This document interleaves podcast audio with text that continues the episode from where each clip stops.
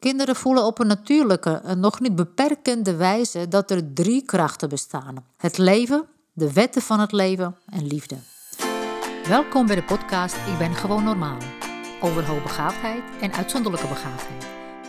Mijn naam is Renate Hamsikova.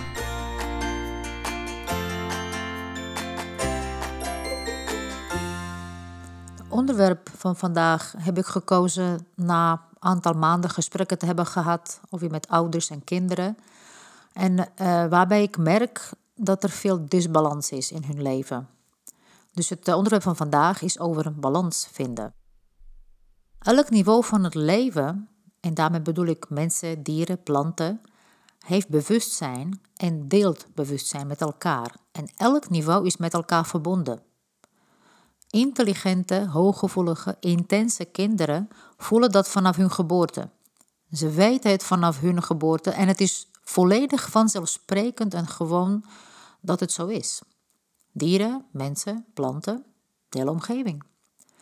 Kinderen worden geboren in een, uh, in een brute, onaangename, afstandelijke wereld waar mensen elkaar vermoorden, stelen van elkaar en doen nog veel meer waar nep de norm is en waar bijna niemand werkelijk zichzelf is, waar angst boven liefde heerst.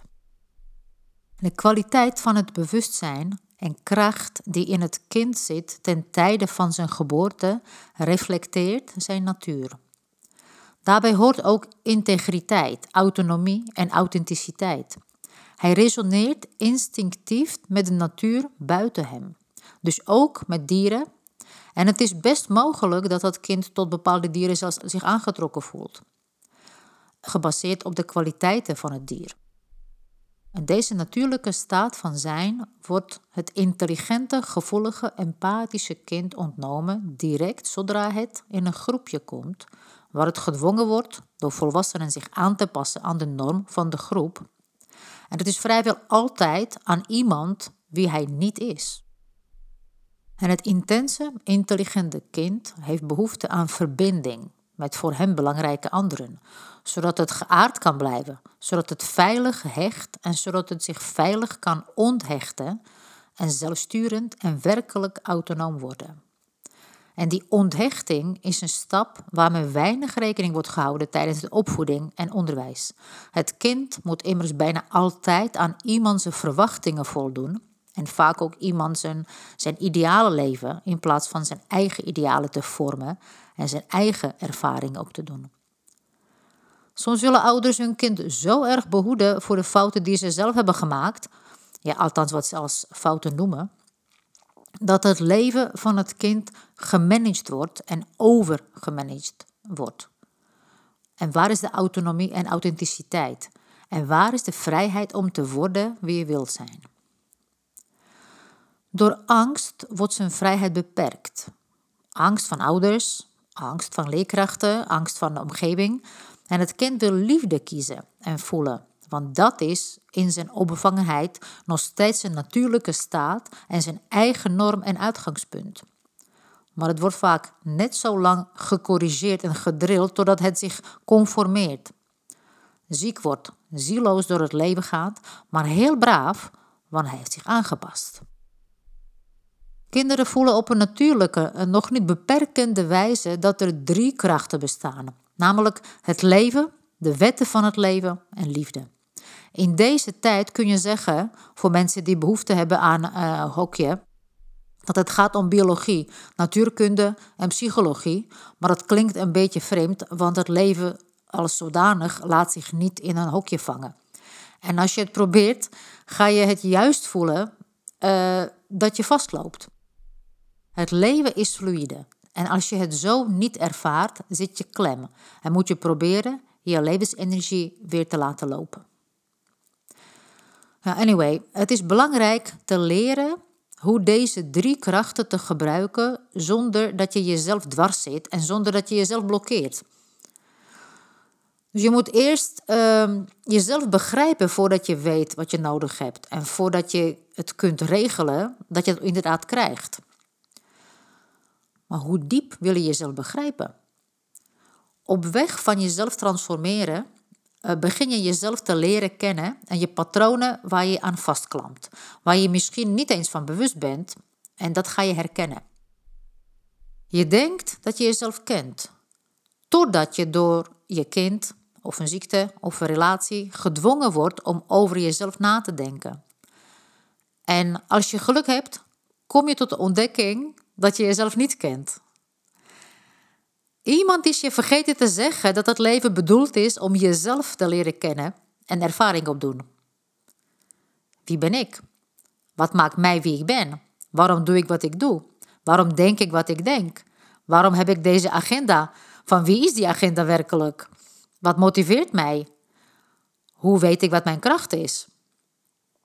Ik denk 90% van depressie en angst wordt, uh, naar mijn mening, veroorzaakt doordat iemand uh, niet weet wat zijn of haar kracht is en hoe het terug te krijgen. Je hebt je kracht en macht over jezelf al jaren geleden weggegeven aan mensen die je zouden vertellen hoe het hoort. En die mensen en die meningen volg je sindsdien blindelings en ze beïnvloeden nog dagelijks je leven. Maar hoeveel overtuigingen en zogenaamde zekerheden vertel je jezelf die niet van jou zelf afkomstig zijn? Uh, die je niet hebt geconcludeerd aan de hand van je eigen inzichten en, ervaringen. Uh, aan één kant moet je beseffen dat jij achter het stuur van je leven zit en niet op de achterbank. En aan de andere kant moet je het idee loslaten dat je controle hebt. En daarmee bedoel ik dat je fluiditeit van het leven, de stroom van het leven aanvaardt en voelt en de dwangmatige behoefte loslaat om alles en iedereen, inclusief je kinderen, te moeten controleren. Dat je stopt met diezelfde zinnen zeggen die je in de stand van stagnatie houden. En dat je nadenkt over de zogenaamde grenzen die je de wereld instuurt en jezelf op die manier presenteert. Ik heb liever dat je zo niet tegen me praat. Ik vind het vervelend als je dat doet. Ik weet niet hoe het moet. Ik ben afhankelijk van wat zij zeggen of doen. Ja, en dat soort dingen. Zo geef je je kracht weg. Dat die ander doet wat hij doet, is niet relevant. Welke gedachte kies jij om ermee intern om te gaan? En welke gedachte kies jij om so soeverein te zijn en niet wachten tot iemand anders iets doet? Je hebt bepaalde parameters vastgesteld voor jezelf, hoe je wil dat mensen je benaderen. Hoe, je, hoe ze met je omgaan, wat je wel of niet doet, weggeeft en, en dat soort dingen. En daar ontleen je identiteit en je kracht aan. Maar omdat je geen idee hebt wat je onzichtbare kracht is, omdat je daar niet bij kunt. Dus je hebt uh, die parameters vaak ook nog ontstaan door aangeprate meningen van anderen. En dat is je zwemvest. Je werkelijke kracht en wie je bent heb je laten liggen bij de deur van je geboorte. En daar komt het belang van onthechten om de hoek kijken want je bent natuurlijk vanaf je directe geboorte afhankelijk voor voeding en warmte van, uh, van anderen en van belangrijke volwassenen. Meestal je moeder. En um, als eenmaal aan die basisbehoefte is voldaan, zou de moeder onmiddellijk moeten denken: oké, hoe help ik dit wezentje, mijn kind, zelfstandig te worden en voor zichzelf te denken, zodat hij zo snel mogelijk zelfredzaam wordt? Hoe help ik hem bij zichzelf te blijven en deze prachtige onbevangenheid, eigenheid, openheid en oneindige energie te behouden, koesteren en ontwikkelen? Je hebt echter geen concept van hoe je in je kracht kunt staan door alleen te zijn.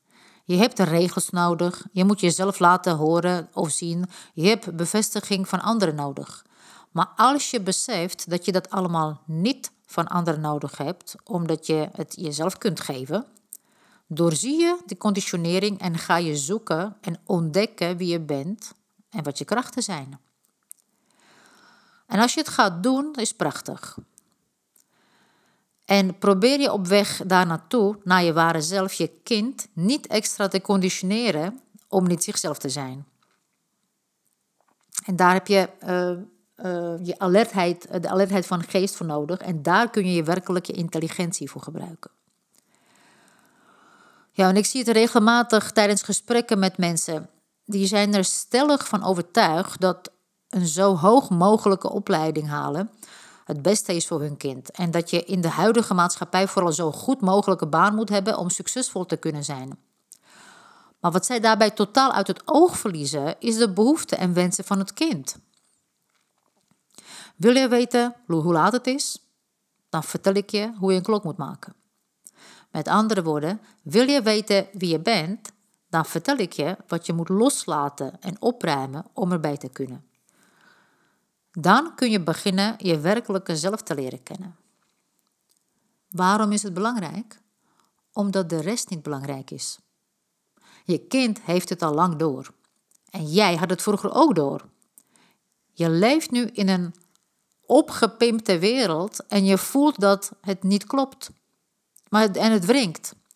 En als je een uitzonderlijk begaafd kind hebt dat zich verzet tegen het naar school gaan en misschien zelfs niet eens naar school gaat, is het tijd om deze opgepimpte wereld te doorzien en de werkelijke wereld te leren kennen met de werkelijke jij erin.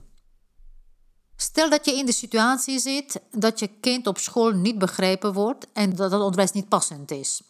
En dat ze het ook niet willen of kunnen maken. Je praat en praat en stuurt mails en je raakt volledig uitgeput doordat je probeert dat iemand je begrijpt. En dat iemand jouw kind begrijpt. En je hebt dan de neiging om in een fight-or-flight uh, mode te blijven hangen en alles persoonlijk te nemen. Ja, het, het moeilijkste is om eruit, jezelf eruit te trekken en het niet persoonlijk te nemen en hier op dit moment je analytische vaardigheden effectief in te zetten om de situatie te zien voor wat het is. Zonder de emotionele drama's en de kleuren die je eraan toevoegt. Want uh, al in de emotie blijven hangen en uh, blijven herhalen wat er, wat er gebeurd is en wat er, wat er voorgevallen is en wat, er, wat je is aangedaan, daarmee kom je niet verder. En dan, dus na die analyse van wat nodig is en wat er ontbreekt, een eigen plan te trekken. Je kunt er altijd iemand anders bij halen natuurlijk, die je hierbij helpt. Maar haar alsjeblieft niet iemand bij die, uh, die je in, de, in je drama bevestigt. En die van jou en je kind slachtoffer maakt. Haal er iemand bij die je in je kracht zet. Doordat je advies krijgt in hoe je bij jezelf blijft. En vanuit je eigen kracht, gedachten en inzichten. Uh, dus voor, voor de oplossing kiest. De vraag die je telkens kunt stellen is: aan wie of wat wil ik mijn levensenergie op dit moment besteden? Wil je zinloos blijven overleggen en stressen en je gelijk willen halen? Of uh, zeg je: Ik ben hier klaar, ik zet mijn levensenergie in om mijn kind werkelijk vooruit te helpen in zijn ontwikkeling? Ja, ik hoor je al aanvoeren. Ik heb de school nodig. Er is leerplicht. Ze geven geen goed uh, vervolgadvies uh, als ik niet meewerk. We moeten het zo doen. Ja, dat denk je. Maar is dat werkelijk zo? Mijn advies zou zijn: gebruik deze situatie, ja, of welke situatie dan ook, tot groei en loskomen van standaard manier van denken. Heb je door hoe waardevol je levensenergie is? Of moet je eerst overstuur en overspannen of zelfs ziek worden om dat te beseffen? Gebruik die situatie dus waarin je klem zit voor een transformatie, voor een andere manier van denken, voor het omzetten van angst in liefde. Hoe wil ik mijn levensenergie inzetten? Voor oorlog of voor leven? Voor angst of voor liefde? En om tot zover te komen moet je doorkrijgen waar je uh, je macht verliest je macht over jezelf en je moet je eigen verantwoordelijkheid voor je leven en voor het leven van je kind terugnemen. Ik wil je vragen na te gaan en het voor jezelf op te schrijven. Wat kost je op dit moment je kracht en macht? Waar geef je je macht weg en waarin ben je afhankelijk van anderen? Wat kost je je licht in plaats van dat je het licht, je licht uh, versterkt? Door wat voel je je leeg? Wat zuigt je energie op? Wat of wie is je energiekaper? De wet van balans en harmonie is altijd in beweging. Er is geen rigide staat uh, of één mogelijke oplossing. Is er nu een balans in je leven, zodat je gezond en rechtop blijft? En met gezond bedoel ik niet letterlijk gezond, maar uh, totaal gezond in je mind en geest inclusief. Wat brengt je leven uit balans? Negeer je de signalen of kun je ze goed voelen? Je intuïtie zegt het. En als je dat negeert, kom je in die fight- en of-flight eh, toestand. Maar soms heb je misschien een, uh, een onbestendig gevoel als je mensen ontmoet. Dat heb je wel eens meegemaakt misschien. Uh, het voelt niet goed. Hoe lang duurt het voordat je het doorhebt? Nou, ik weet dat, het, dat je het onmiddellijk doorhebt. Het gevoel van onbehagen is er onmiddellijk. Dat je het negeert is een tweede. Maar je overlevingsmechanisme is er onmiddellijk. Hoe vaak negeer je dit overlevingsmechanisme? Hoe vaak negeer je intuïtie en de signalen van binnenuit? Omdat je denkt dat, iets anders, dat je iets anders moet doen, dat je iets anders hoort te doen. Dus die intuïtie, uh, die er onmiddellijk is, uh, als je daarover nadenkt, als je, als je dat uh, nagaat, dat geeft je eigenlijk nooit een reden. Je intuïtie geeft je geen reden. Probeer niet te analyseren en vertrouw, vertrouw op die gut feeling. Dat heeft je kind ook en is nog sterker dan bij jou, want bij jou zit er lage conditionering overheen. En je kind herkent zijn intuïtie en hoort alarm, alarm, alarm in zijn hoofd, want zijn lichaam signaleert alarm. En wat zegt de volwassene? Ja, ga gewoon naar school. Dat moet. Het is niet anders. We moeten dus leren super alert te zijn en intuïtie te volgen en bewust te kiezen. Dat is waar je werkelijk je geweldige intelligentie voor kunt gebruiken in je eigen voordeel. Niet om te stampen en memoriseren of uh, cito-toetsen te maken, maar om alert te zijn om wat je gevoel je vertelt en kiezen wat bij je past en wat je nodig hebt. Ik heb een opdracht voor je. Identificeer vijf dingen die je uit balans brengen. En daar moet inclusief uh, relaties, met wie dan ook, hè, met uh, collega's, uh, schoonfamilie, vrienden, ehm, de bakker, weet je veel, relaties in het algemeen. Bepaalde krachtmetingen, dus met, met wie, waarbij heb je het gevoel dat je moet bewijzen dat je beter moet zijn of dat je moet laten zien hoe goed je bent ergens in. Behoefte om gelijk te hebben. Sommige mensen gaan door en door en door tot ze gelijk krijgen. Schoolbesturen zijn ook zo. Dat zijn natuurlijk niet echt mensen, maar groep mensen. Maar ze reageren als groep door angst, als één. En ze hebben ook vaak behoefte om gelijk te hebben. Dat kan je uit balans brengen, behoorlijk uit balans brengen. Verder kan je uit balans brengen uh, een paar verslavingen die niet goed voor je zijn.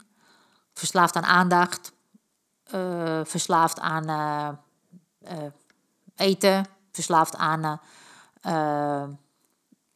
weet ik veel aan wat, aandacht van mannen, dat soort dingen. Maar wees heel erg specifiek wat voor soort aandacht welke soort mensen, welke soort mannen, welke soort ja, vragen stel je? Bij welke gevoelens heb je die aandacht nodig?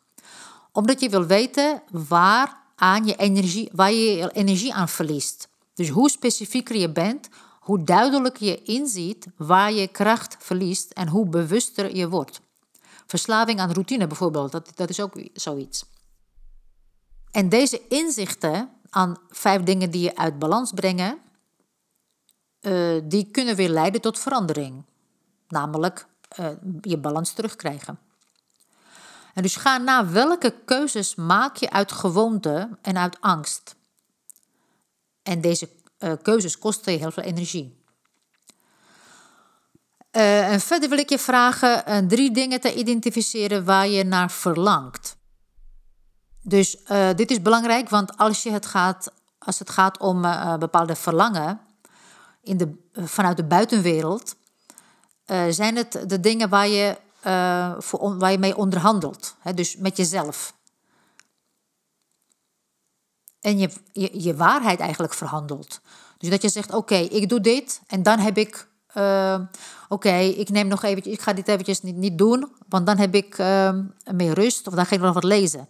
Of uh, nee, ik stel iets, iets uit, omdat ik dan liever televisie kijk. En, dus waaraan ehm, ja, ben je eigenlijk verslaafd? Waar, wat is je verlangen? Waar, wat kun je niet, waar kun je niet buiten? Dat is eigenlijk wat ik bedoel. Waar, kun je niet buiten? En wat veroorzaakt dat je in disbalans uh, komt? Welke relaties brengen je uit balans? Waar laat je je bewust uh, zijn niet toe? En daar heb je balans nodig. En waarom is het belangrijk om dat voor jezelf te identificeren, analyseren? Omdat je kind jouw gedrag vaak kopieert. En je kunt onmogelijk zeggen tegen je kind: uh, ga aan je huiswerk en uh, hou je aan je planning, terwijl het kind heel goed ziet dat je dat zelf niet doet. Dus uh, je hebt, er moet iets gebeuren wat je toestaat om dit te doorzien en vervolgens je de kans hebt om het in balans te brengen. Ook als je extreem perfectionistisch bent, balans in je leven is geen project dat goed geslaagd uh, en gevierd moet worden. Het is een weg. Het is een doorgaand proces. Als je perfectie zoekt, ben je nog heel ver weg van jezelf en die balans. Wat natuurlijk niet erg is, want je bent je daar wel van bewust nu. En je kunt ervoor kiezen om meer in de flow met het leven te komen en balans te vinden. Dus uh, de situaties in je leven waar je mee uh, moet omgaan, daarin heb je altijd een keuze. Benader ik ze vanuit angst of vanuit liefde? Benader ik ze vanuit stagnatie of groei? Benader ik ze vanuit wat mijn kind werkelijk nodig heeft of wat ik denk dat hoort? Nou, ik, wens je daar heel veel succes mee. En je weet dat ik uh, regelmatig inspiratiedagen en masterclasses en masterminds organiseer. Dus als je uh, hulp nodig hebt, dan uh, neem contact met mij op. Tot de volgende keer. Als je vragen hebt, kun je me mailen op renata-iq.nl. Tot de volgende keer. Zorg goed voor jezelf en zorg goed voor elkaar.